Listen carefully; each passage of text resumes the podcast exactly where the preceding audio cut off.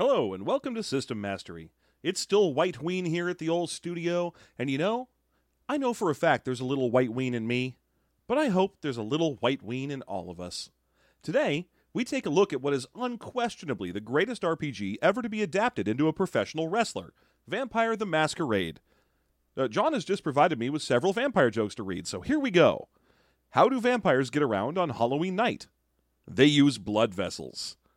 Why doesn't anyone like Count Dracula? He's a pain in the neck. What does a vampire take when he has a cold? A coffin drop.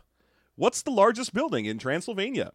The Palace of the Parliament. Constructed in 1984 in the home of the Parliament of Romania, it's well known as the third largest building in the world, after the Vehicle Assembly Building at the Florida based Kennedy Center. What's vampire's favorite fruit? A nectarine.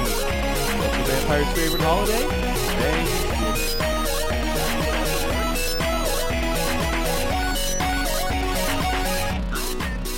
Welcome back. I'm Jeff, your host, and as always, John's right over there, just flopping lazily into a seat like a walrus learned to sit down. Can I get you anything there, buddy? Maybe a tasty clam? Walruses do do that, but they're mostly masturbating. Mostly jerking it. So, uh, happy white ween to you, And a happy white ween to all of us. white ween us, everyone. you, sir, what day is it? Why, it's White Ween Day. Then there's still time. Go and purchase the largest ween in the store. uh, all right, so uh, this week we are reviewing from the what late '80s. I don't remember when this particular edition came out. Uh, this is second edition, so I think it's uh early '90s. Early '90s. So early '90s White Wolf Vampire. Yep, this That's- is the Masquerade, baby. We're going right down the center of the popularity pipe this time. We're not bothering with I don't know what what let's see. The White Wolf games we've covered so far have just been a panoply of nonsense from the fringes Oh yeah, it's all the like side non-main World of Darkness books. until we did Promethean a couple weeks ago, which Even then, that's not like a main World of Darkness book. Like Oh, it's, it's- not one of the main four. it's in the world of darkness though. I mean, the other books we've covered have literally been outside. Well, except Orpheus, I think, is also in the official world of darkness. Yes. Of our White Wolf games, we have covered non-White Wolf games: Exalted, Scion, Street Fighter, uh, some more of them probably, Uh, and Some then more of them I probably. think that might be it. That might. Some more of them. The probably. I mean, technically, uh, Whole or Human Occupied Landfill is a Black Dog game, which is part of the White Wolf holdings. So I think it would probably also count as a White Wolf game that we've covered. Eh. So there's four, and then we've covered one that was in the World of Darkness, technically Promethean, and another that I think is Orpheus. So this is our sixth goddamn White Wolf game, and we still haven't covered Shadowrun, by the way, No, or Earth Dawn. No. What, what's up with the White Wolf? Why are we doing this? Oh, because it's White Ween. Yeah, obviously it's White Of Ween. cour- of course. But this is the first of the core White Wolf books. What that- would you say are the core? So the core White Wolf books are going to be the first ones that really came out, and you're going to have Vampire the Masquerade. You're going to have Werewolf the Apocalypse. Mm-hmm. Yeah. You're going to have uh, the Mage the Ascension, Mm-hmm. Sure. and then Changeling the I forget what the fuck. Really, I would have Oh, the Dreaming. Changeling the Dreaming or whatever. Yeah, I would have figured you were going to since seeing as how Mummy is a is a source book that was introduced in Vampire for Vampire. Like it was like, hey, this is a vampire source book, Mummies. The Mummy would have been the other one. No, Before Mummy's not one of Changeling. the main ones. Re- really? No, Man, I would have figured. I would have fig- figured Changeling is so far in the fringes that I was going to forget it existed. If it wasn't Mummy, I would have figured it was going to be Hunter that was next. No, because that's not really like main World of Darkness. Like when you talk about the main ones, it's really those four, and then everything kind of goes along the fringes at various degrees. That's crazy. Because seeing as how I, I'd say of the ones you listed, like half of them simply cannot be played. like I, I defy anyone to tell me that they played a long campaign in Changeling. oh, so many people did. And then fucking werewolf. Werewolf is straight. I mean, unless you pick that one cla- clan that likes to hang, or what are they called, Prax, whatever. They like to hang out in cities. You're basically playing like I'm an eco terrorist who lives on a Wyoming beef ranch. Pretty much, yeah. Are you I mean, gonna- I ran a werewolf game. I'll go ahead and throw that out there. Mm-hmm. And that was pretty much it because your main villains are evil werewolves, Yeah, the black spiral dancers. weird spirits that are all messed up from the Wyrm, All right. and then just uh Pentex, the like evil pollution guys. You're basically playing big furry uh like Fern Gully? planeteers. Big furry Fern Gully? No, you're you're planeteers is what you are. Is it too late for me to change the name of my character for this week? Week's bonus content to Big Furry Fern Gully. You can do whatever I mean, you want. that is so Fern Gully because I mean, you're literally telling me that there's a spirit of pollution named Pentex No, that's the company. The company is named Pentex, Oh, and be- they pollute. because the pollution god in Fern Gully was named Hexxus, and we're really that's not that far off. No, but Pentex is like a first like of all, evil corporation that dumps toxic waste and doesn't care about whatever and shit like that. first of all, there's no way that Pantax isn't a discount tampon company. Pentex, Oh, I'm sorry. I, th- I heard I heard t- Pantax. yeah, because that is a tampon company. No, ta- I think that's Tampax. No, Pantax. Yeah, Pantax. It's it's like when you get a Somi TV. Yeah, You get them exactly. Discount you know You're on the street in New York, and a guy's like, "Hey, you want to you want to get a watch or some tampons?" And you look on it, it says Pantax on there, and you're like, "Wait a minute, It's just a cardboard tube with a picture of Charles Bronson on the side of it. Wait hey, lady, put me in ya. I don't know. I don't want this Rolex watch or your Pantax tampons." Pantax tampons, mostly plant burrs. Ugh. Ah. They're not absorbent at all. I'm the mascot, Charles Bronson. Damn it, Charles Bronson! Don't you have better things to do? I do not. Cannon Films stopped making Death Wish films. I've basically been out of work since then. I keep auditioning to play Batman. Why? Come on, Rubbin. Get in the Batmobile. Uh, so so vampire was oh, yeah. really Vampire. really the like the core of the White Wolf license. It is the meat and potatoes and bread and butter. Everything else they do is like a funny experiment in seeing if they can make a game, but Vampire's the one that works. and the the thing with vampire is that really launched like a huge different way of doing the RPGs because I mean we had a lot of fantasy and we had a lot of uh, Sci-fi, sci-fi gumshoes, uh, police cops, two-fisted archaeologists. but even then I mean a lot of it was really like weirdly into very like trying to be either real world if you were one of like the top secret or whatever Mm-hmm. or you were doing the fantasy or sci-fi but even then it was very rules heavy and uh, Yeah, if you it think about the- seems to be focused more on like very stuffy type things of like oh we're going off Tolkien or we're going off of like The parts of Star Trek that no one likes.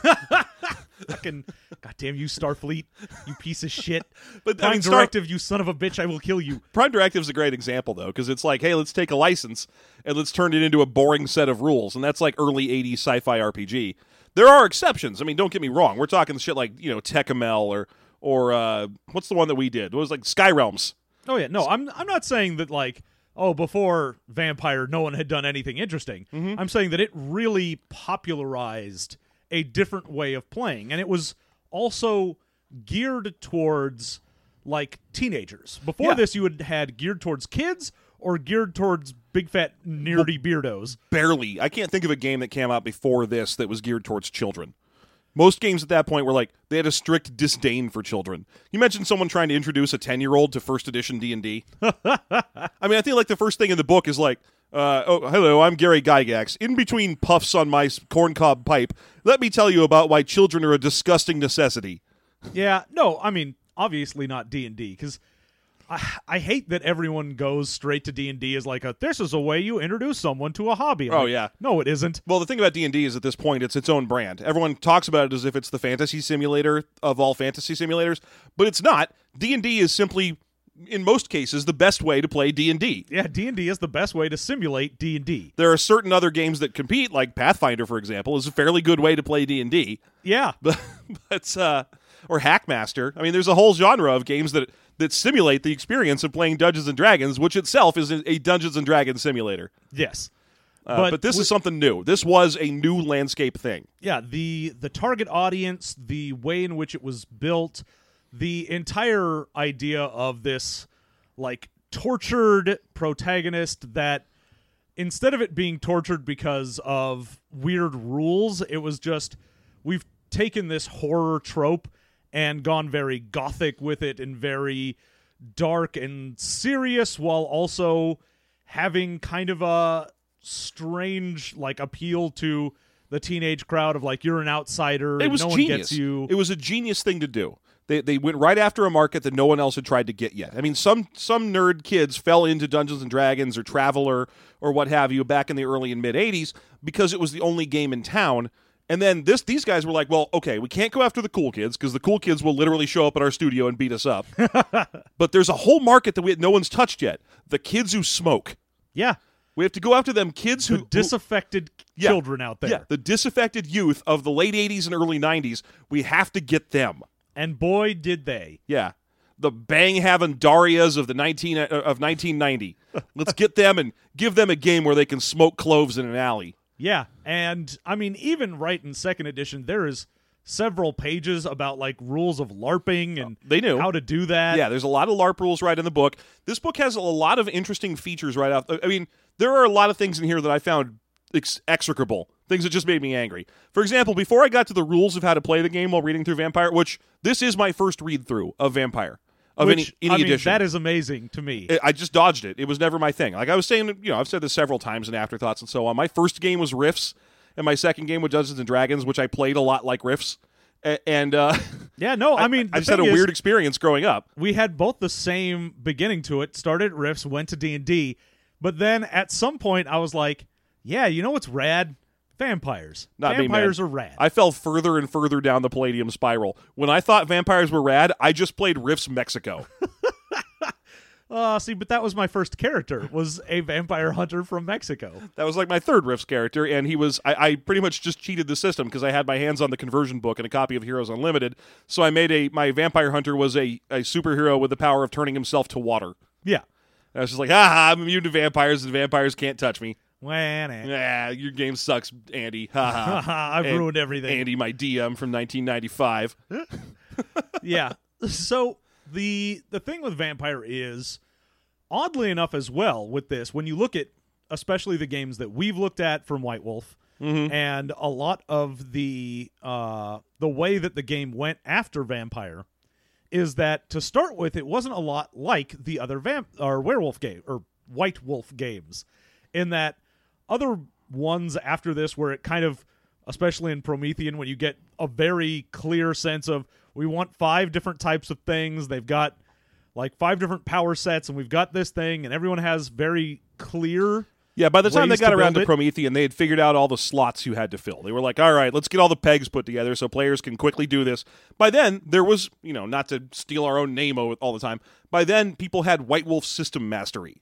They knew how to build a character right away, so it was very easy for the game designer to be like, here's yet more of what you're used to. Here's another chunk of it. oh yeah you could crack open a brand new never before seen game and be like okay i'm on board I'm, I know what it is. What are the five things? What are the five things that you divide your characters into? And then what are their five powers? And then what's the one where I have to choose thing? And then one of the things I have to choose about my personality is always a shitty one that no one has ever picked. Ugh. Like for example, in Promethean, the one where you're the refinement of vengeance, where you're just like a dick. Like, why would you pick that? Why would you? Why would anyone? I like playing as bad guys. Oh, do you like playing as petulant, shitty bad guys? No, I like playing as edgy, gothy bad guys who are secretly good guys. Oh, well, that's not the refinement of tin, though. Yeah.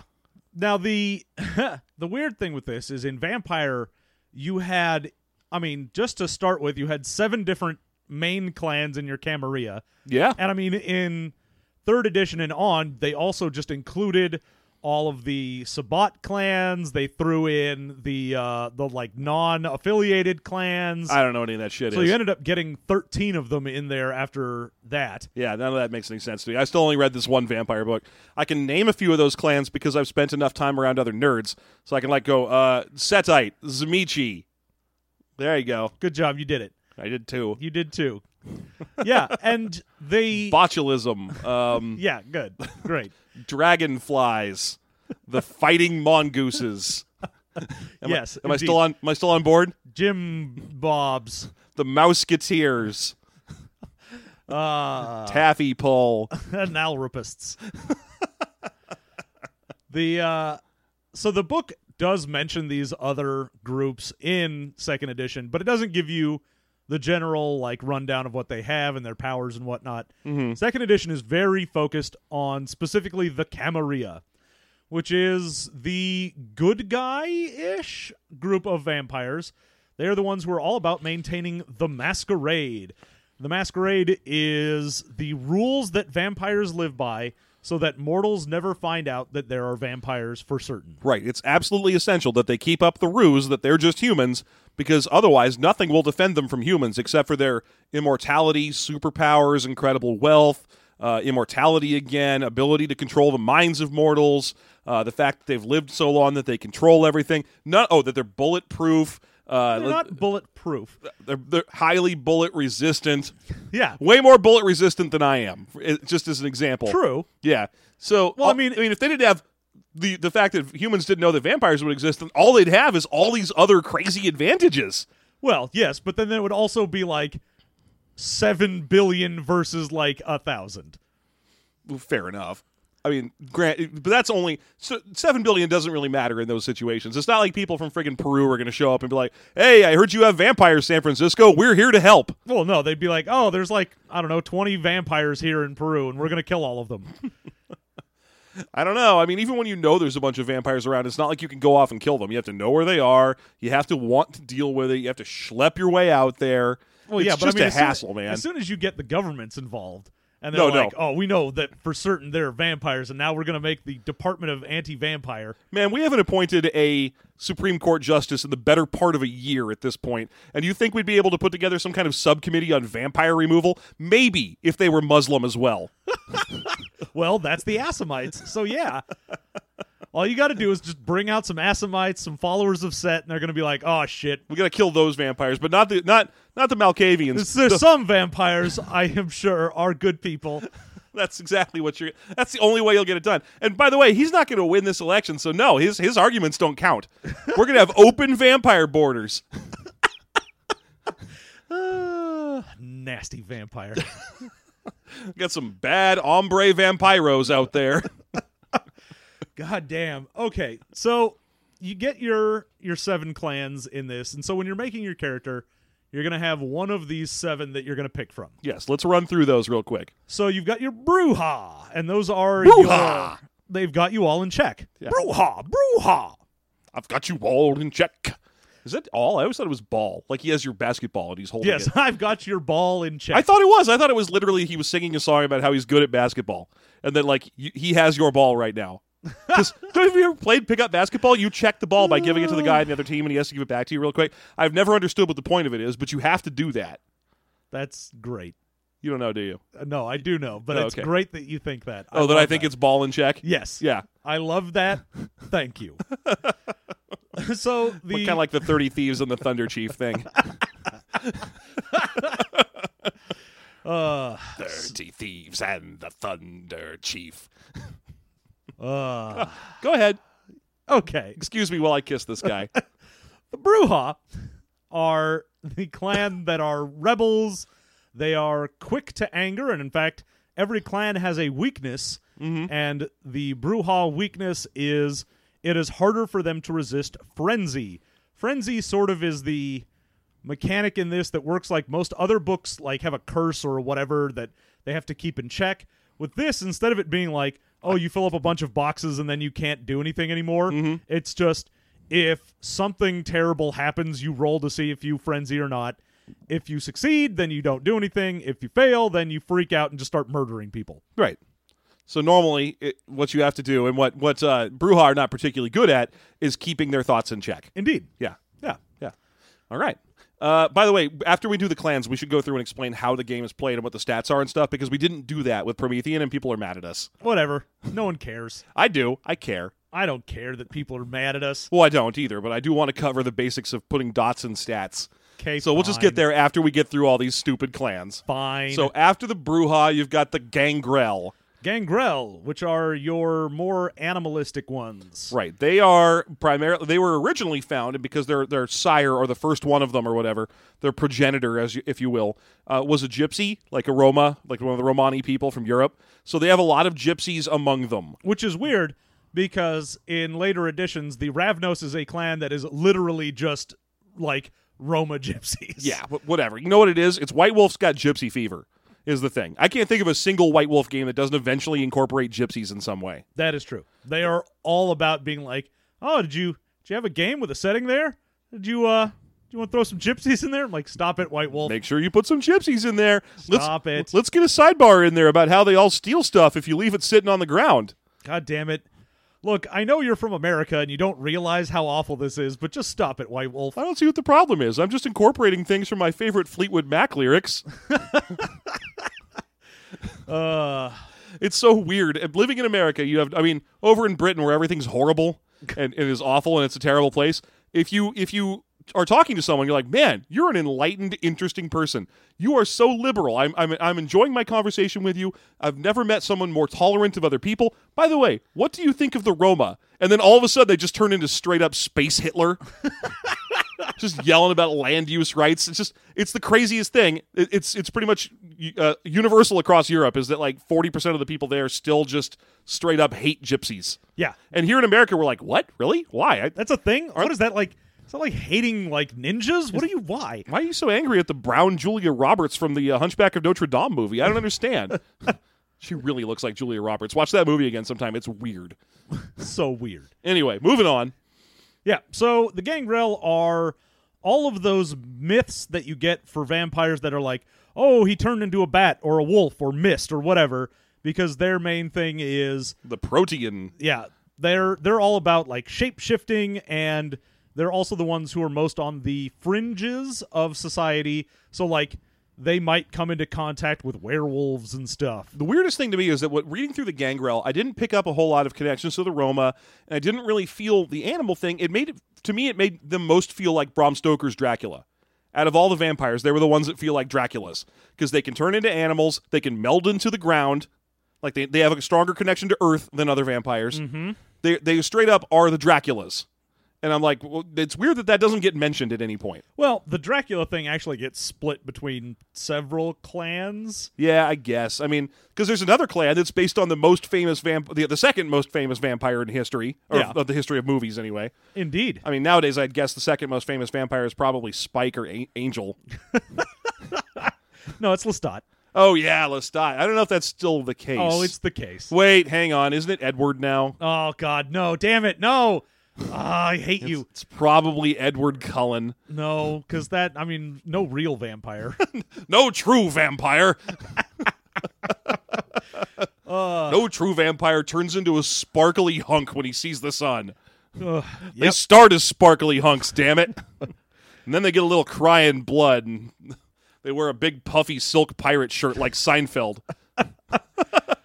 All right, so, So- after the gangrel, We have the uh let's see, what do we get? Oh, We've whatever, got just the say Nosferatu. yeah, we got the Nosferatu. we'll get through them eventually. yeah, so the Nosferatu are like mentioned ones named after famous vampire movie, and the reason for that is they are all their weakness is they are all just completely ugly. They have an appearance score of 0 and they Yes. cannot raise that. So their name is inspired by the fact that the actor who played Nosferatu, Max Schreck, was a super creepy looking motherfucker. Yeah. So uh, most of the art for Nosferatu tend to go along that type of thing where it's like they're bald, they're kind of like weird, they have longer teeth, they're They got, like, crazy ears with hair. eyes. Got gross hair all over the place, and some usually they're bald except for where they wouldn't want to be. Yeah, it's it's super weird. They're just they're just gross, pustulant uh, creepos. the thing is, they never actually say that they all look like that. That's just what the art is. It's just you have to be an, be an appearance zero. So I mean, there are you can just say, "Oh, I'm an Osferatu, but you know, I look super weird and slimy. Instead. You could just you could just look like Willem Dafoe, and you'd be fine. yeah, you know, Yeah. Willem Dafoe. Yeah. I got them Defoeism. man, you don't want to look no, like no Dafoe. You don't want to encounter him in a sewer. No, man, if you go down into the sewers and the, Willem Dafoe's down there, you're like, ah, What if there's like a bunch of Willem Dafoes down there? a whole grip of them. Hello, Hello, we're Willem Dafoes. Dafoe's. I don't have any powers. they have lots of powers because Nosferatu are real good at all kinds of stuff. The funny thing is that Nosferatu are like one of the dumbest vampires in terms of their power set because their big thing is their ability to do away with their own weakness. Yeah, I love that. So they get uh they get potence, which is get big and, and strong. Mm-hmm. They get animalism so they can talk to animals. Yeah. But then their Walk big one talk. is obfuscate, which is essentially ways to hide. Mm-hmm. So you can have things like people don't notice you if you don't draw attention to yourself, actually turning invisible, Mm-hmm. or one of the best ones they get, which is Mask of a Thousand Faces, where you just straight up put an illusion on yourself and look like a regular person. Yeah, that's that's like the sort of power you find in a Sonic the Hedgehog fan character wiki. Where you're like, my character has the power to shoot a billion suns. He has a weakness that he always has to shoot evildoers with the power of a billion suns. That's his weakness. It's fair. No god mode, guys. Freaking those Ferratu. Come on, get your shit together. If you're ugly, live it. Live it. It worked for Bobcat Goldthwait. it can work for you. All right. After Nosferatu, I'm just going to pick one at random here. We're going to go to Toreadors. I, I know that's not the right order. I don't care. We'll, we'll get there. That's fine. Toreadors are the artist vampires. Uh, they are very romantic. They are almost invariably very beautiful.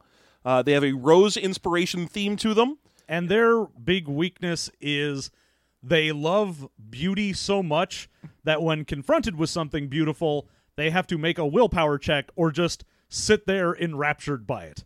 Yeah.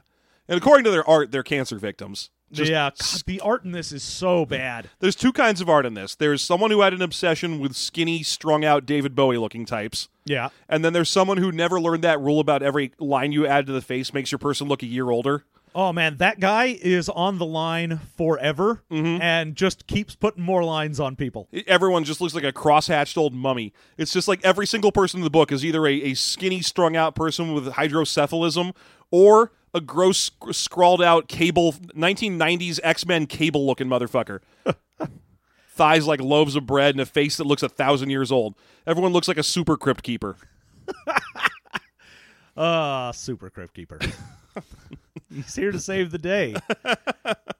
So yeah, uh, so Toreador are kind of the uh, the artists the same way the Joker in Batman '89 is an artist. They appreciate art, but they're all evilly about it and so on. And No, they they love art. they love art. They love beauty. They like love- that's their thing. yeah, they like to dance with the devil in the pale moonlight. No, they are nothing like Joker. They are very much like Joker. You are wrong. You are very wrong. They're very much like Poison Ivy.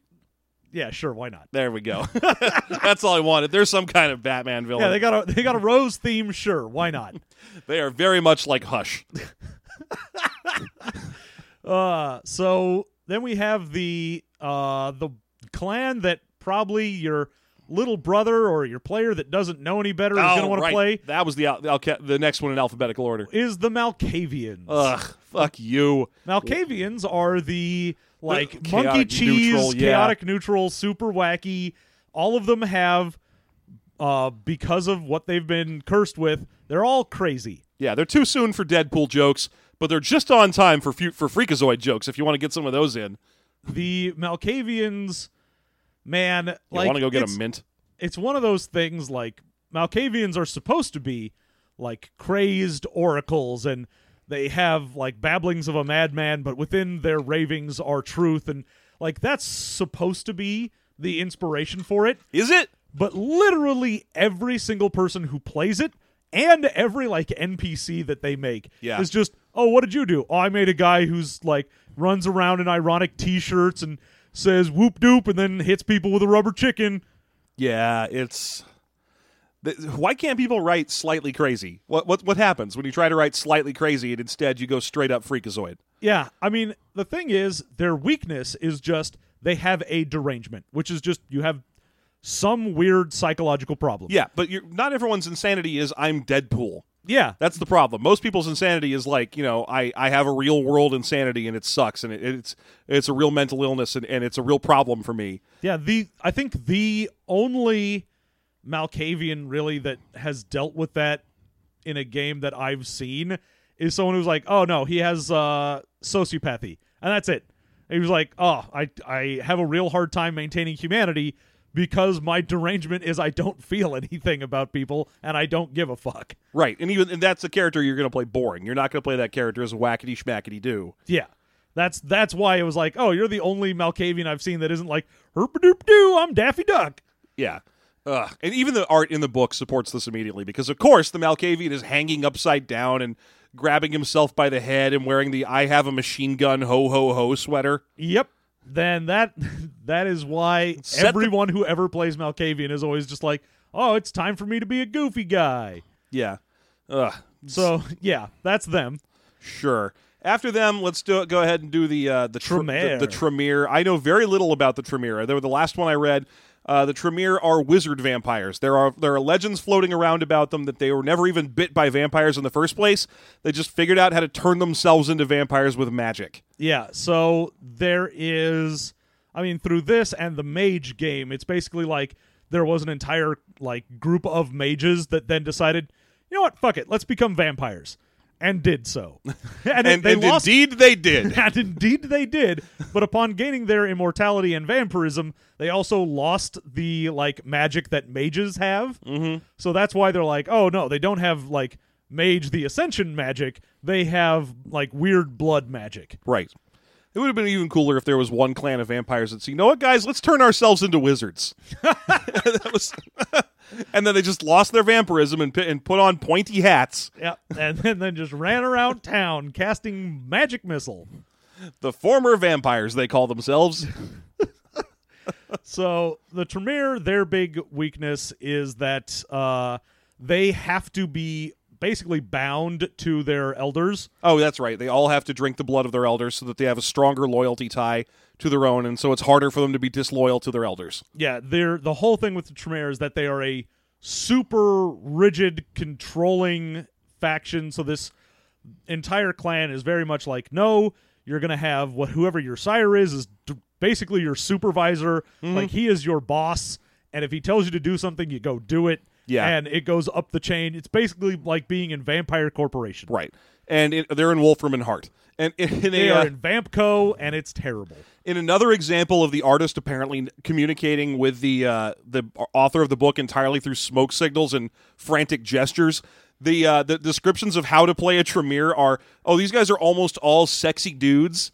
Like almost all of them are like sexy magician dudes who look real good in a waistcoat. And then the art is fucking Wednesday Addams. Yeah, the, the art is a little creepy girl pulling a rabbit out of a top hat. I was like, really? That's the image you're gonna go with with wizard vampire is a creepy girl magician? She's got the black pigtails and the and the black smock with a little white pinafore on it. She is Wednesday Addams. they were like, "Could you draw a picture of Wednesday Addams for us?" And they were like, "Oh, do you want one that looks kind of like she's from the movie or the original like New Yorker cartoon one where she just looks like a couple of black lines?" Uh, first one, please. First one. Make her look like Christina Ricci a little bit, like Christina Ricci before her boobs popped up. Could you give me one of those? Yeah, I can do that. Here it is. Oh, good because because these guys are all sexy magician dudes, and so it'd be great if we could get a child Christina Ricci. Yeah, great. Why? I, I, anyway, moving right along, you get the last one there. No, So our last one is Ventrue. Yeah, yeah. And Ventrue are sort of the the leaders. They're the most political. They're the blue bloods, as they are known. Uh, usually, the uh, if a Ventrue is going to turn someone into a vampire, it's someone that already has wealth and power and so on. So their members, their weakness is that they have what's called a rarefied taste. So you just pick something, and that's the only thing you can feed on, or you have some weird exclusion. So it'll be like, okay, look, I can only feed on like women between the ages of 18 and 30. Like mm-hmm. and I can't feed on anyone else. If I'm starving and going to die, I literally cannot do it. just like the CW, you can only have women between the ages of 18 and 30. Hey. Hey, trenchant commentary. Well, yeah, I mean that's why Calista Flockhart's off the show.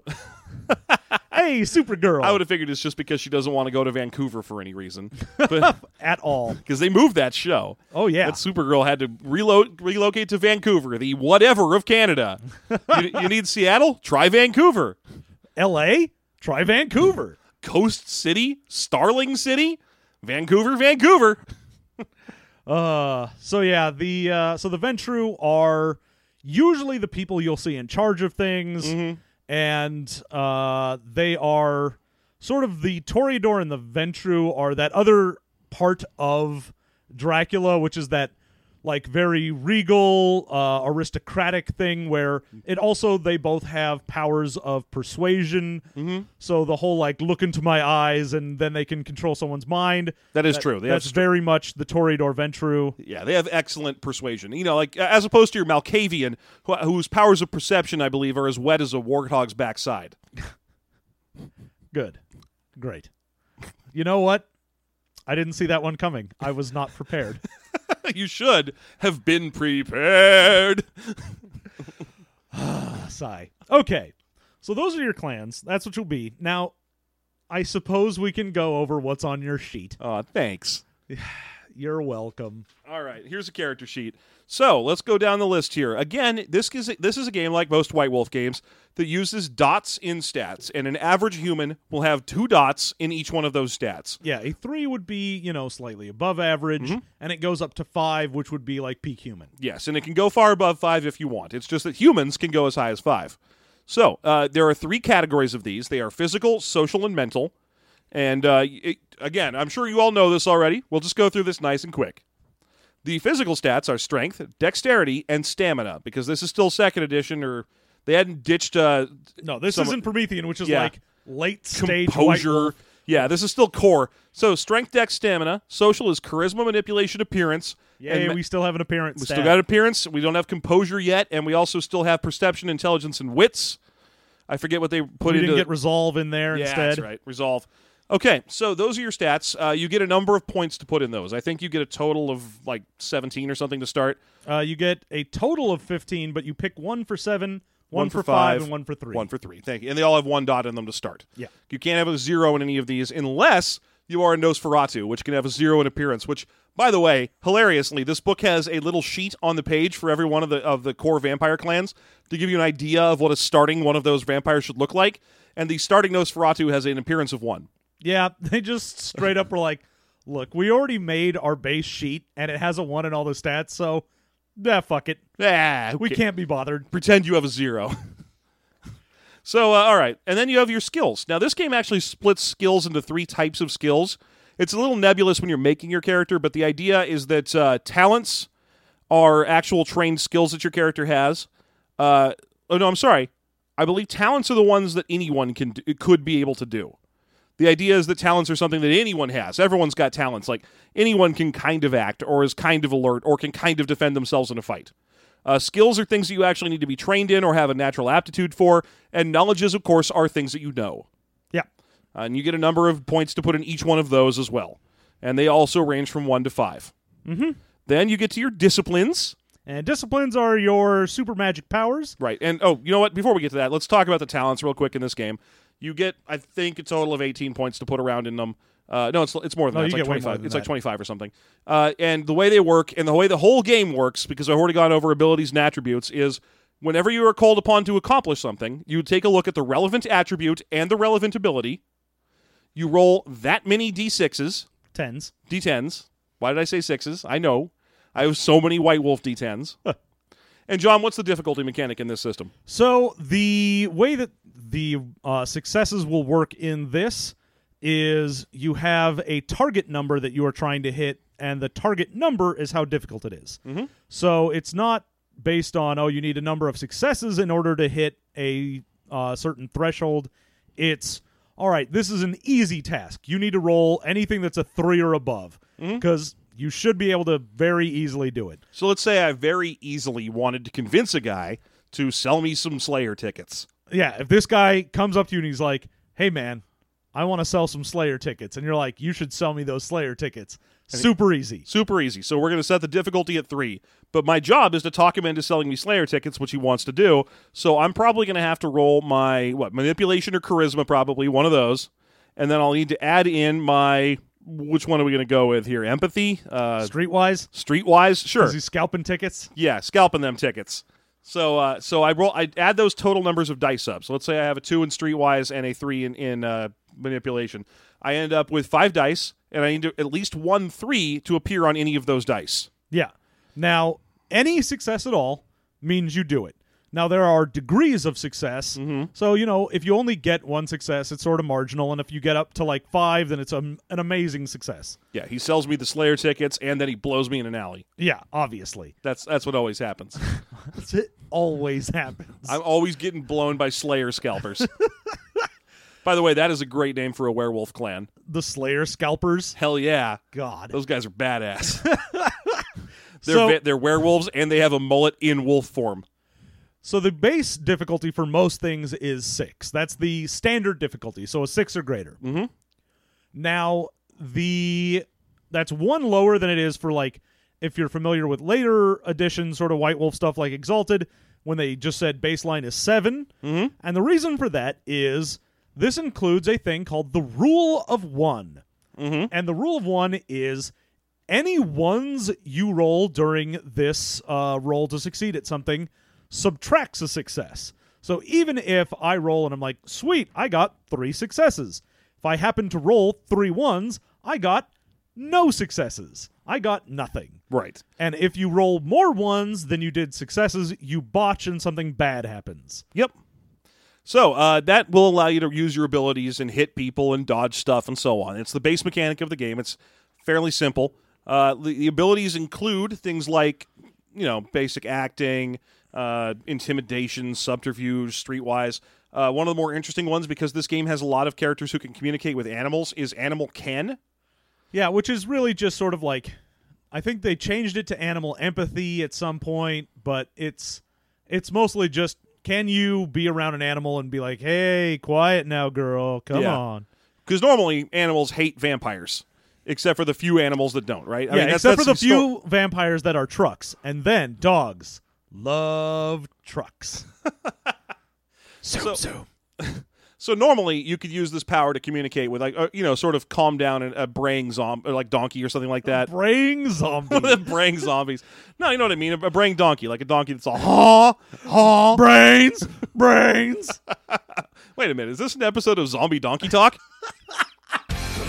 Zombie. donkey down to the honky tonky. It's gonna get funky, funky. Brains, brains. Hello and welcome to Zombie Donkey Talk, the only. It's the spooktacular special edition of Donkey Talk where we talk about zombie donkeys. Oh man, I was at Abercrombie and Fitch the other day, and I ran into an Abercrombie zombie donkey, and that was that was a terrifying experience. oh man, and he was he was all wonky. Yeah, it was a wonky Abercrombie zombie donkey. Yeah. and then he had the same name as that genie from uh, from Pee Wee's Playhouse. So uh, so, remind me again what that was. I think it was. Uh, was- Jambi? Thank you. That's right. He was Jambi, the Abercrombie zombie donkey. Uh yeah, and he had this weird tick where he kept winking. He was a, winky zombie wonky zombie Abercrombie donkey. Also, he was white. he was a winky wonky honky Abercrombie zombie donkey. Uh I think I think I'm done. I, I've run out of steam on this one. You got me. Oh, we didn't. Even, we didn't even get to calling him a monkey yet. Why would he be a monkey? He's a donkey. I know that donkey. Monkeys aren't donkeys. Quit messing with my head. How dare you, sir? And on this, the most high of holy holidays, zombie donkey talk. zombie donkey donkey talk day. All right, I think we're done. We're done here. Thank you so much for listening to Zombie Donkey Talk. We'll see you whenever we do that again. Brains. Gonna ride that Zombie. donkey down to the honky tonky. It's gonna get funky, funky. Brains. Brains. So, the, welcome back. Hey there. The uh, the disciplines in this. So the disciplines are your superpowers, Mm-hmm. And every clan has three that they are good at. And then they can buy others for more points, basically. Yeah. So when you start, uh, you get three points to put into them, and uh, unlike say a lot of other powers that you'd see in White Wolf games, the dots don't necessarily represent you're just better with one power, which they do have. So like potency is super strength. Mhm. And the more dots you have in it, you get just auto successes to strength actions, which includes damage and uh, you get the ability to like lift and throw things that are way heavier. So you just get vampire super strength, and that's potency, and each dot is just more potent potency. Yeah, some of them represent a, a different thing, which is that each dot you add in is another kind of discrete power that you have. Yeah, so, So, for like in- example, potence. yeah, no, No, I'm sorry, potence is what potence. I was sorry. just saying. What- what Presence. Presence. Thank you. Yeah, presence. You start out like dot one is the power of awe. So you You're can so cute. awe, and it gives you an aura of people like around you just look at you and go like, "Oh man, that person is," and you just pick something. So you're like, "Oh, they're like entrancing, or they're so frightening, or they're whatever." They've got a lot of moxie. yeah, whatever you want. Yeah, So you just that guy's going places. He's You- got pizzazz. you draw attention from people around you. Mm-hmm. Uh, but then if you go to the second one, it's like dread gaze, and at that point, it's it's just It's Reagan's America, is what it is. Yeah. you got them dread gays You're Oh. just walking up to people and giving them AIDS, and going around giving everyone AIDS and scaring my Nancy. uh, having those beautiful, luscious lips. dread gaze. Butts that just won't ki- quit. Stupid, sexy gays. So with that, it's a discrete power that is just if you make eye contact with someone, you can just freak them out, make them run away, or make them cower before you, or whatever. Make them listen to Gloria Estefan music. Oh God, why would you do that? I figured you need dominate for that. No, I'm keeping with the dread gaze theme. That's what oh, it is. oh, oh. I know you can control yourself now any longer. No, Bang. no, Dun dun. dun dun dun dun dun I hate you so much. dun dun. I'm sorry. Go ahead. So there are other powers as well. uh, most of them will, like I said, represent sort of discrete things you can do. Like obfuscate is like at level one, it's just if you stand still, no one can see you. You blend into the background, mm-hmm. and then like the third dot is that mask of a thousand faces, and you get one that's called vanish from the mind's eye, which lets you not only disappear but straight up remove the memory that you were even there. Mm-hmm. So I was like, oh, that's awesome.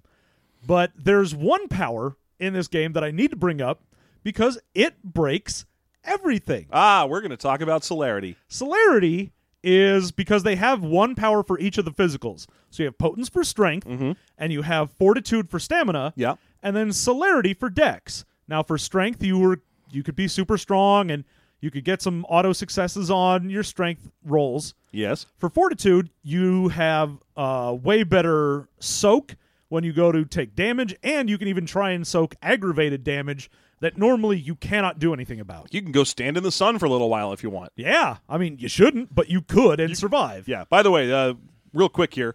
Oh no, let's finish celerity.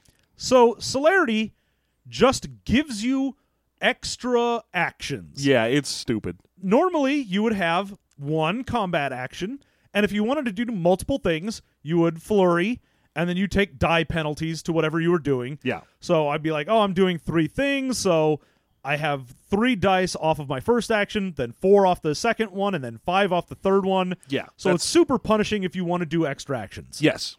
Celerity just gives you a full extra die pool action. So not only can you do like just on a baseline with one dot and celerity, two full dice actions without splitting. Mm-hmm. You could also have just split two ways for each action Yeah, and can- have four actions. You can double flurry, so you can take four actions, and the second action uh, at minus one and minus two. Oh no, it's minus two and minus three, refle- re- respectively. Yeah. Now, that's only with one dot. As soon as you get to the point where you're like, I've got four dots in celerity, I have five discrete actions every combat round. Go fuck yourself. Yeah, it's it's stupid. It's very poorly thought out. It broke the game wide open in the early years of Vampire, and they had to basically. Well, there were a lot of celerity house rules in the in the bad old days of the early '90s. Oh, yeah. Because as soon as someone saw that and went, oh shit, this actually breaks the rules of the game, this is amazing. Yeah, just imagine the days of the LARP when people were like, "Yeah, my character has celerity four, so I get to take four rock paper scissors actions every time you take one." Uh, uh, That, or I'll just describe how I'm way faster than you and better, and I steal your girlfriend, and we make out so hard. LARPing. So the uh, that's your powers. You get a bunch of weird ones. There's the protean, like we mentioned, which is your animal shapes, and then like the ultimate five dot thing is turn to mist. Yeah, Uh, yeah. You start getting those powers from Alucard from your your Castlevanias. Oh yeah. Uh, you get the in this edition the Malkavians get dominate Mm-hmm. because in later editions they got what's called demon tate, where they would make people go insane instead of like controlling their mind. They would just make them go crazy like they were. Man, I got a case of that demon taint the other day. Oh, demon taint. Real hot, and I was just sitting there working on show stuff for way too long, and before you know it, I had that that slimy Golgothan demon taint. Yeah, you know when you're sitting on a leather chair and it's like 80 degrees out and the sun's beating right onto you. You ain't got no pants on for some reason. Next thing you know, your beanbag's stuck to it like someone putting silly putty on the comics. You, you got to go scream to your girlfriend in the kitchen to get you a spatula just so you can sit up. Grease the spatula for me, baby. I got that demon taint. I got that demon taint. My beanbag ain't going where I am. We are of two minds about whether or not I should stand up. Uh, it even looks like a little mind. I think this is the most times we've ever said beanbag on the show. I should stop watching jackass movies. Uh, that's probably true. I mean, there's only the three. How long could I do this? Well, I guess I could watch the Bad Grandpa movies. I'm not gonna. That was always my least favorite. No, that's not true. At least, even with the Bad Grandpa parts, you still got to have some some. uh What's his face? The main guy, some Knoxville. At least it wasn't fucking talking out of the side of his mouth like a stroke victim. Bam Margera, may he rot in hell. Oh, bam. He's the worst. He just endlessly sort of messes with his completely in on it dumbass parents. Yep. and just talk, talks like this, man. I'm on the influence of alcoholic beverages, don't like snakes, and I dress like fucking that Jesse kid who was like the MTV VJ for like a day. Jesse Camp, that was it. Burp, dur, Bam Margera. Why am I not just a professional skateboarder that you could hate? Indeed. he was The worst jackass. the worst of the jackasses. Best of the jackasses? John, your pick. Uh, it's Knoxville. Knoxville is the best of the jackasses. I'm going to go with Chris Pontius. That's fine. You can do that, and that's a good pick. Yeah, Chris Pontius and, and Knoxville. Best Yeah. of the jackasses. Indeed. Yeah, worst of the jackasses? Uh, it's Margera. Yeah, it's Margera. It's always Margera. I mean, you, you could probably say like Wee Man is just incredibly dim-witted, but you know Yeah, what? well, he doesn't really do entertaining as much. shit. Yeah, Ehren McGhehey and, and Jeff, whatever, Danger Ehren, and so on. Boring side characters. You never remember who they Yeah, are. I mean, Steve-O's around, but he's mostly just there to get in on the jackassery. Steve-O's a visual joke. Yes. Every time he walks in, you see that tattoo of him on his own back, yeah. and you're like, guy, Ah, look at you. That's awesome. But Pontius is a straight up amazing comedian in his own right. He's he just he is perfect. He he pops in at the right time with the line. Yeah. So there you go. So Knoxville and, and Pontius, best of the jackasses. This is this has been the report on who. This has been an episode of Jackass Talk.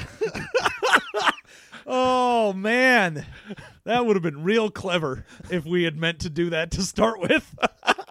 I'm still playing bumper music. Don't worry about it.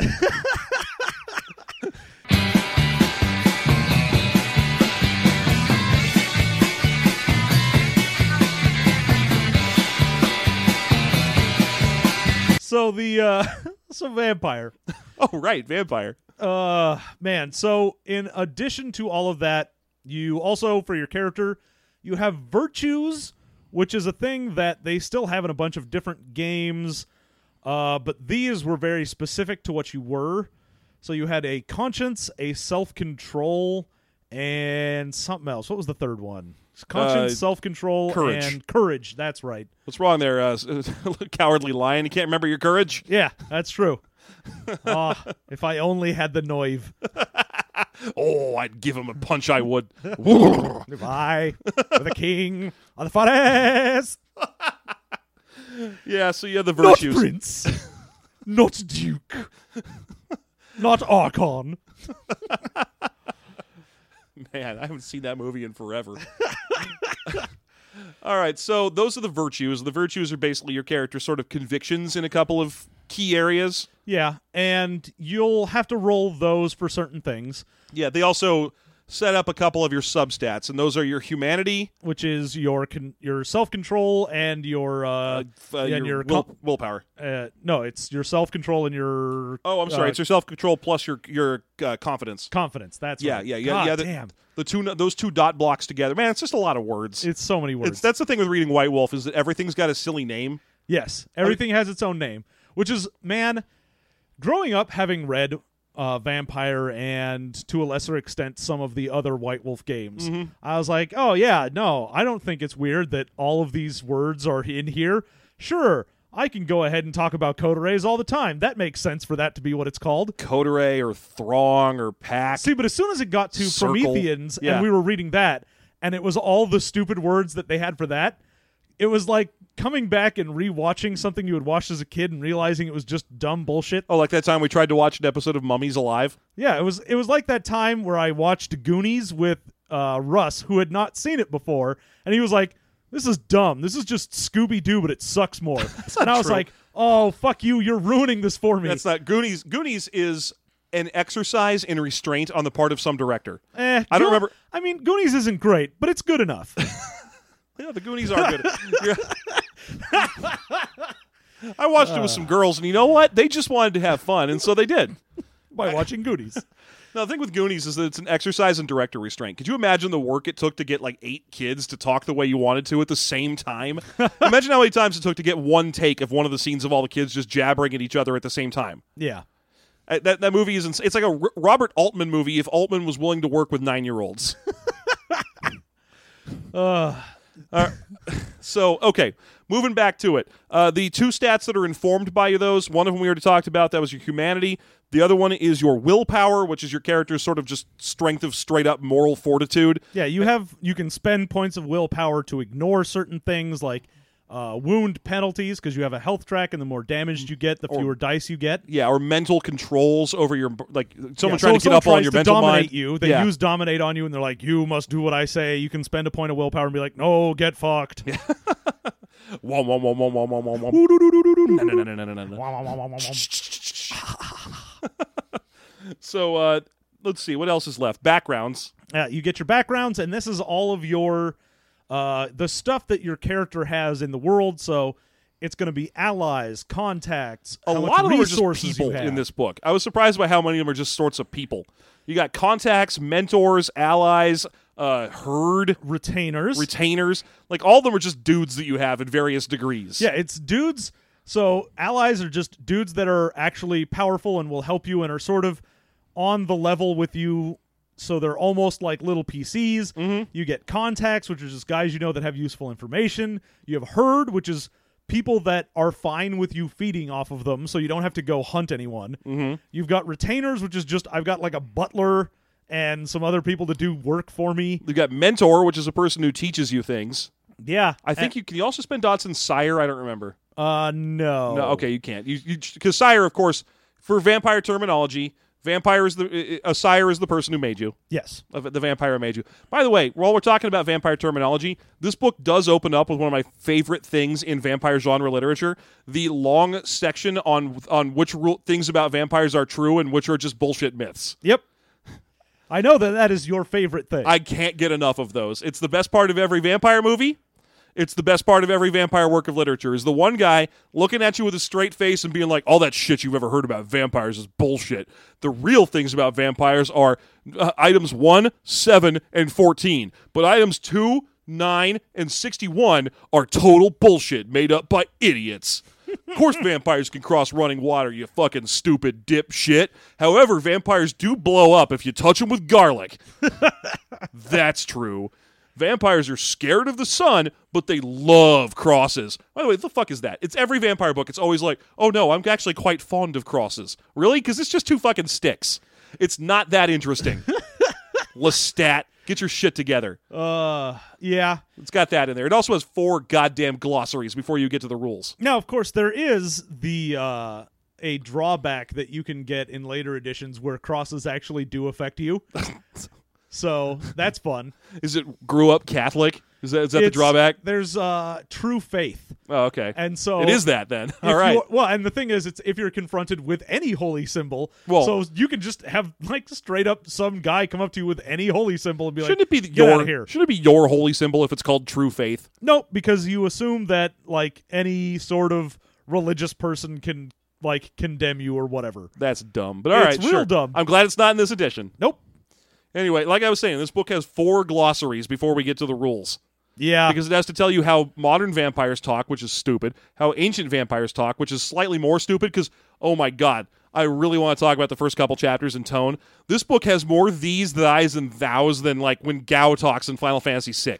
The rules for the Camarilla and the Masquerade specifically are like, if thee have thine sire, then thou art responsible for thy progeny, and thy sins shall be thine own until he thy thou the vain thy.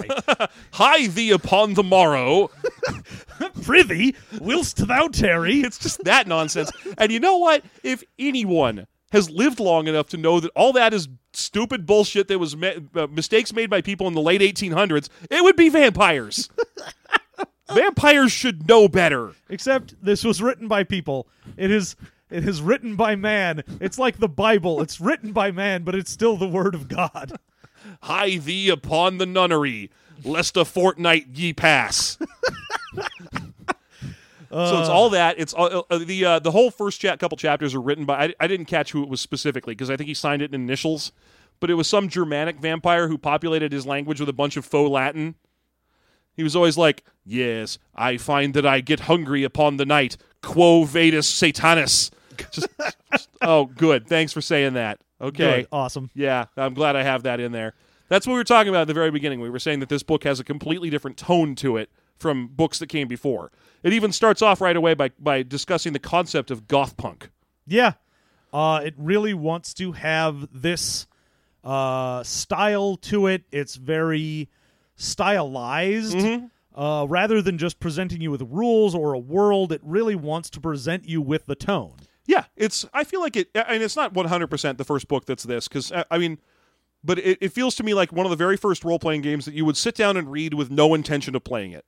now, now I've come to that point in in my life where I'm that way with every role playing game, where I sit down and read these old pieces of shit because I'm like, ah, a 1981 uh, TSR, a fine vintage indeed. I shall snifter of it. But I think back when people were writing them, they're like, no, this is a game. You play this.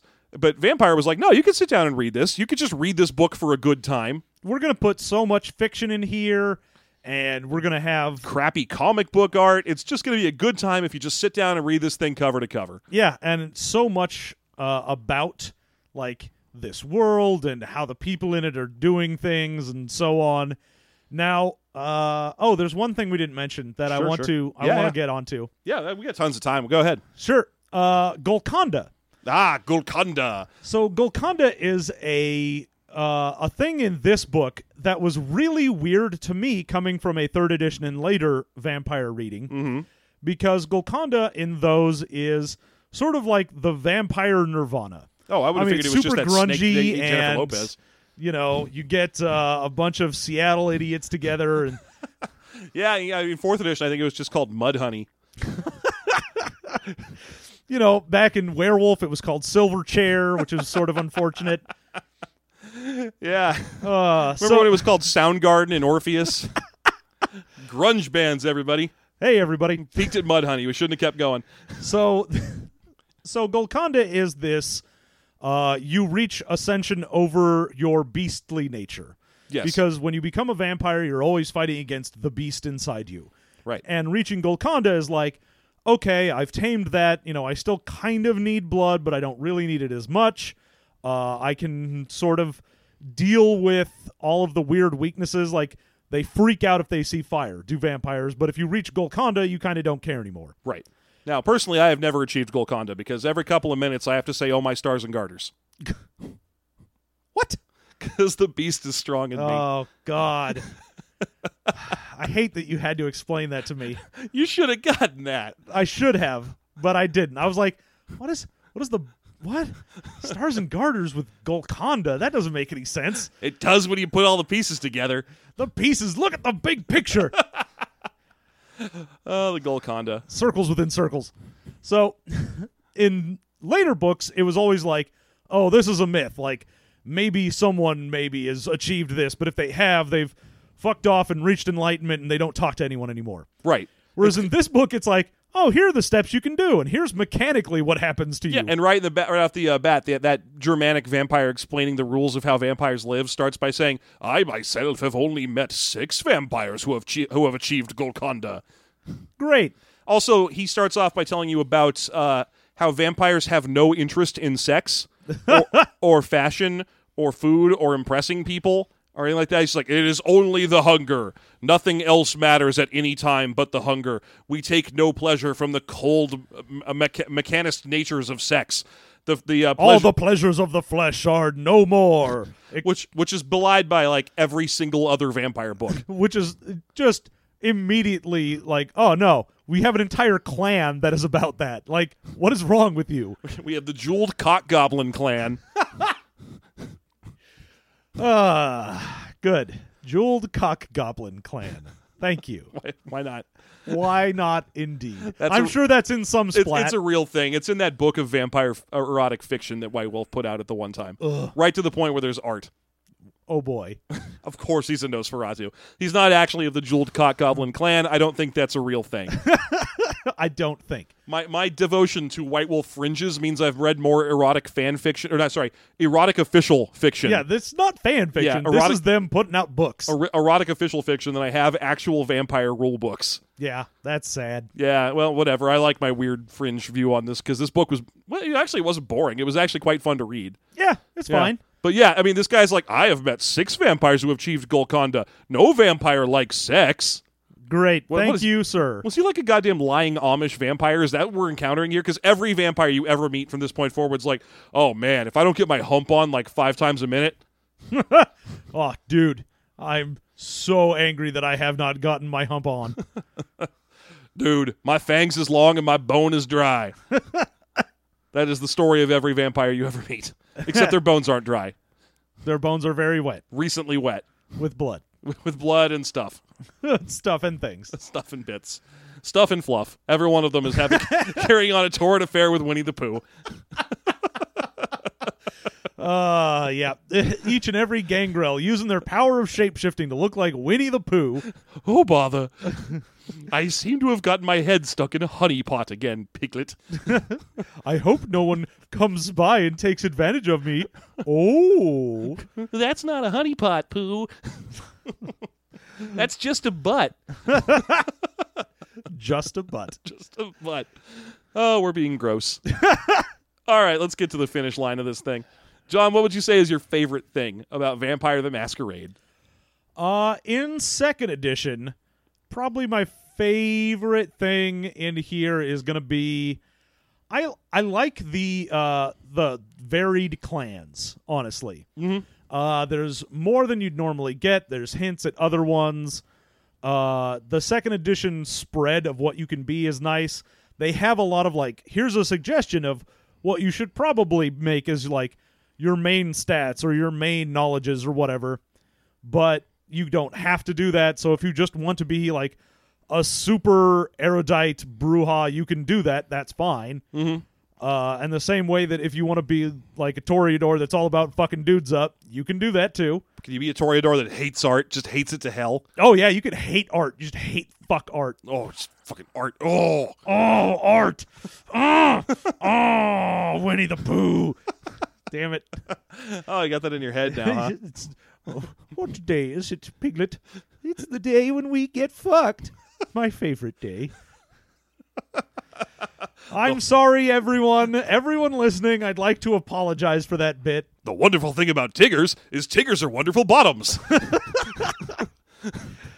Uh, they're bouncy, bouncy, bouncy, bouncy. Fun, fun, fun, fun, fun, fun. God damn it. I hate you so much. Okay. so yeah, I think the the varied things in the clans are super cool. It gives you a lot of different ideas of where to go or what to play off of. Uh, I think more than a lot of other White Wolf games, it gave you a lot more to play with. yeah, no, it definitely. And the fact that your powers, like you've got a few that you can do, but even at the start, you can get powers from other people. Like you don't need to just have that. It's it's neat. Yeah, So yeah, I'd say the clans. The clans are my favorite thing in here. They've got good flavor to them. I liked them a lot as well. All right. So your favorite thing in here? I'm going to have to go back on a standard complaint I have about White Wolf right here in the core book, uh, the, the core concept book of White Wolf. I, know- I know nowadays the core book is the World of Darkness, but whatever. Back th- back in these days, Vampire was the key, and that is that this book includes those stupid sidebars where every And vampire favorite thing? Yeah, because in this book they like each other. Oh yeah, that's right. Every book has those stupid sidebars where every w- one of the things in the book gives you their stupid, snarky little opinion about every other one of the clans or whatever it is in the book. So every time you're reading Werewolf, you'll be like, all right, what do the Red Talons think about the Glasswalkers? Stupid city dwellers. Their city dwelling will be their undoing when we Red Talon them with our rending Red Talons. Every time. It's always some snarky shit about how they'll fuck them up or how they'll kill themselves. Not this book. This book has shit like what the uh, the Ventrue think of the Toreador. Solid Camarilla chaps. Good people. Yeah, no, actually, the Ventrue is the one that like down the line is all like, yeah, good job. Like the worst he says, is, I don't know if I trust them a whole lot, but they seem to be very loyal. The Malkavians is the only one the Ventrue were like, ah, these guys are a little unpredictable, but I can still work with them. Yeah, like the only clan that is particularly bad is like Nosferatu is terrible about everyone except for like the Gangrel. And the Brujah are kind of aggressive. So they're the, the Brujah are almost they read like the template for every other uh, sidebar you're ever going to see in the rest of every White Wolf book because they're all like, I could beat these guys up. oh, these guys, they don't know what life is. I do. My philosophy is better than their philosophy. Yeah, that's the Brujah sets the tone. But for most of these sidebars, it was actually useful information because for decades afterwards, it's been pointless bullshit. It's just it's just dick waving. It's just a little box a little box of dick waving on every page. Every every uh, White Wolf book comes with two scoops of dick waving. How they get so much dick measuring in here? Oh man, that's that's like a big kelp sea of dick waving. So, so yeah, this book actually did that right for the first and apparently only time. Yeah. So no, there you go. I, I did like that. I like that, and that's that's going to be my favorite thing because normally it's my least favorite thing about every single White Wolf book. Yeah. So it was neat to see it nice. Hmm. John, what was your least favorite thing about White about Vampire the Masquerade? The worst thing in this book, and I'm so glad that it was gotten rid of, is the rule of one. The rule of one is the most bullshit thing ever. Having to roll your dice and then go, oh, sweet, I did a thing. Oh, wait, no, I didn't, is terrible. Well, I, I think also it boils down to the the longer you have to stare at your dice, the more your game's getting bogged down. Like that's one of the complaints you hear about the new Exalted, where it's like uh, once you get really good at craft, you're like, all right, I roll ten dice, I pick up all the dice that are twos or threes, and I re-roll those dice. All the dice that are nines, I check, to, I, I count those as double. All the dice that are fours, I count as successes, even though they're not. Uh, the ones I remove, and then I add them as successes instead, unless I roll a five or higher. And it's like, okay, every craft roll takes like twenty All right, minutes. now I'm going to look for straights. I'm going to look for uh, flushes. yeah, I, look, I, I need to find if I've got a full house on here because if I do, I get two extra points. Yeah. So anytime the game forces you to spend a ton of time just endlessly looking at your dice, uh, it's it's a bad thing. So yeah, definitely the rule Yeah. of one requires you to do more counting. And it's a rule that bogs you down and it makes the game less fun. It's not like, at least with the Exalted rules, it bogs it down, but you're mostly just getting an advantage out of it most of the time. So it's like, oh, I get to re-roll these things that were failures, or I get extra successes. That's all, at least fun. With this, it's, oh, my roll took longer and I failed instead of succeeding. Yeah. Great. But, you just wait until like 2036 or whatever when they finally put the Sidereal book out. I guarantee you it'll be full of ways to fuck people's dice dice Garen, pools. goddamn That's to that's you. all it'll be. Just dumb martial arts that don't make any sense and ways to mess with other people's die pools. Fuck Sidereals. Bring me back alchemicals now, damn it. Also, no stupid new Exalted. Who gives a shit about Promethean Exalted? The, the liminals? Oh, they're, yeah. they're just Promethean Exalted. Yeah, but it's fine. Hard pass. No, it's good. Exigence, fine, because you can use them to build every other kind of Exalted. Pro- liminals, hard pass. Getimians, don't know, hard pass. Don't know. I don't like it. I'm a I just- curmudgeon. they're just evil Sidereals, and Sidereals are already real shitty. Lol. Hard pass. Uh, Abyssals, hard pass. Solars, hard pass. Hard pass. As far as I'm concerned, it should just be robots and dragon bloods. That's all I want here. I just want dudes that are on fire fighting robots, and by God, I want that now. Dear Onyx Path, please cater to my extremely dumb whims. Signed, not a crackpot, Jeff. uh, So I'm you- not a nutbag. So your least favorite thing is the rules of the rule of ones. yeah, rule of one is the worst thing in this book. Okay, your least favorite thing. Uh, let's see. I'm gonna go. What are you going to go with? Man, I liked almost everything in this book. There was the Malkavians. I'm gonna go with the Malkavians. That's a good one to go with. Yeah, I mean, I like the clan disparity in this book. There's a lot of interesting things you can be. They did a pretty good job with writing it. By the way, we never even said the word caitiff. Oh yeah, you can be a clanless, which is a caitiff, and you kind of get some of the bonuses. You, but none of the weaknesses. It's like you don't get a weakness from your clan, but you also don't get uh like any of the help from them. You have to be the last one to get cake. Yeah, you're always the last in line, and every time you they take a picture, you're always in the back. It's like being really short. No, it's like being really tall. Oh, you have to be in the way back in a picture. Yeah, Yeah. I'm sorry. I was going to say it's just like having short man syndrome to be a caitiff, but sure. So the Malkavians are the monkey cheese class in this game. It doesn't need it. It doesn't help things. Yeah, and the the problem is rules as written, Malkavian would be fine. Yeah, no, perfectly fine. If you were to call them something else and and and tone down the nonsense, Well, Like in the their art, yeah. yeah. I was like, if the art and all the NPCs weren't all just like, "Ooh, I'm crazy," I'm wearing the Mad Hatter's hat. Ten over six. Whoop-a-doo. Time for tea. yeah, no. If if they had instead made a lot more interesting things with that and toned that down, then I feel like people would be less monkey cheese about it. But the way it is, Nah, they're never Yeah. gonna. Be. Anytime you say this clan or this race or whatever is insane, people go monkey cheese right away. yeah, That's the only. it- It's just it's a natural build in in uh, role playing games. Is what are these? The crazies and Rifts? Oh, I'm gonna play them like total fucking goofballs yep. because they're not. They're like murderers. they're, they're, like really weird murderers. But no, you're like ah, I'm stuffing my face with Twinkies and riding a pogo stick into battle. Maybe I'll jump off a bridge. Patee! That's every time you play. Anyone plays an insane character. Yeah, and I hate that because especially something like Crazies where it's you are going slowly more insane is an actual story that is really tragic and like heart-wrenching to go with, but no, it's just all goofball shenanigans. Yep. So Mal- Malkavian's my least favorite. There you go. John, would you play second edition Vampire: The Masquerade? Uh I mean I'd I'd play it just cuz I could, but I'd rather play a later edition. Me too. I'll be and honest. I, honestly, that's more likely because I don't think there's a lot of people playing second out there. Uh, I did manage to find the character sheets for it. Yeah, those are very nice. I'm glad I had one to, to do for the bonus content that will soon be coming. Bonus content? Why what's that? bonus content is our. What's that? Is that a segue? Why? What day is it, sir? Why, 'tis Segway Day. Fine. I'll, I'll you about bonus content briefly. Uh, that is because on our Patreon feed, if you are a subscriber at any level whatsoever, you get our bonus content where we make characters in the game we just reviewed. We get a little further into the co- the process of character creation, and we always makes the stupidest possible characters. and it always gets you. Yeah, sometimes we find something dumb that you could do in the game and just lean hard into it just to show how much you can break it. Sometimes we just make something funny because we had a dumb hair up our ass about something stupid we could do. It's always a good time. You should support us on Patreon. You can find out for yourself. There's like 30 of those in there. Yeah, there's a lot. It's like 30 goddamn dicks.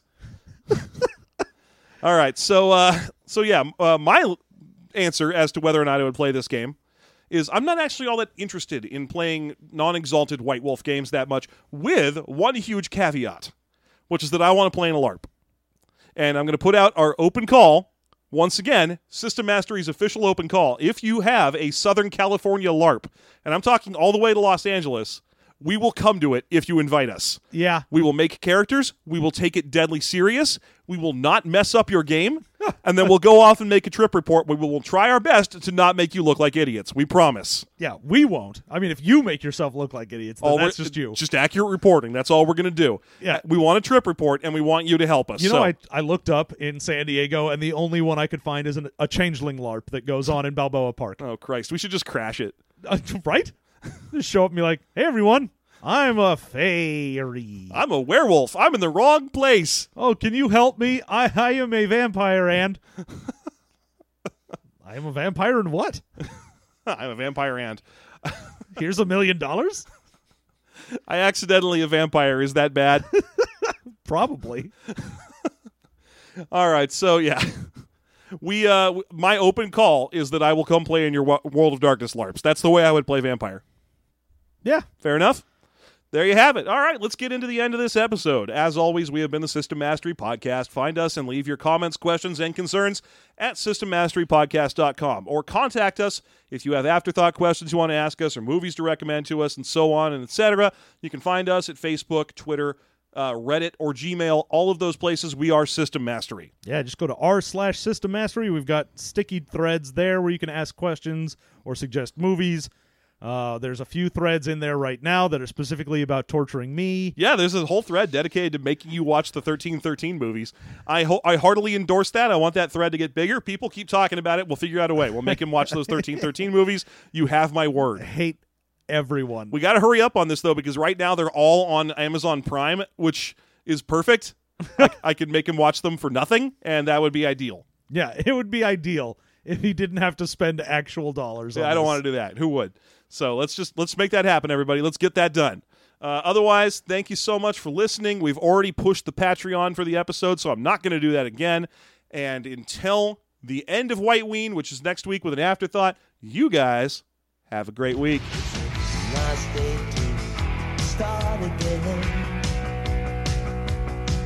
It's a nice day for a white. Ween. Nice day to start again.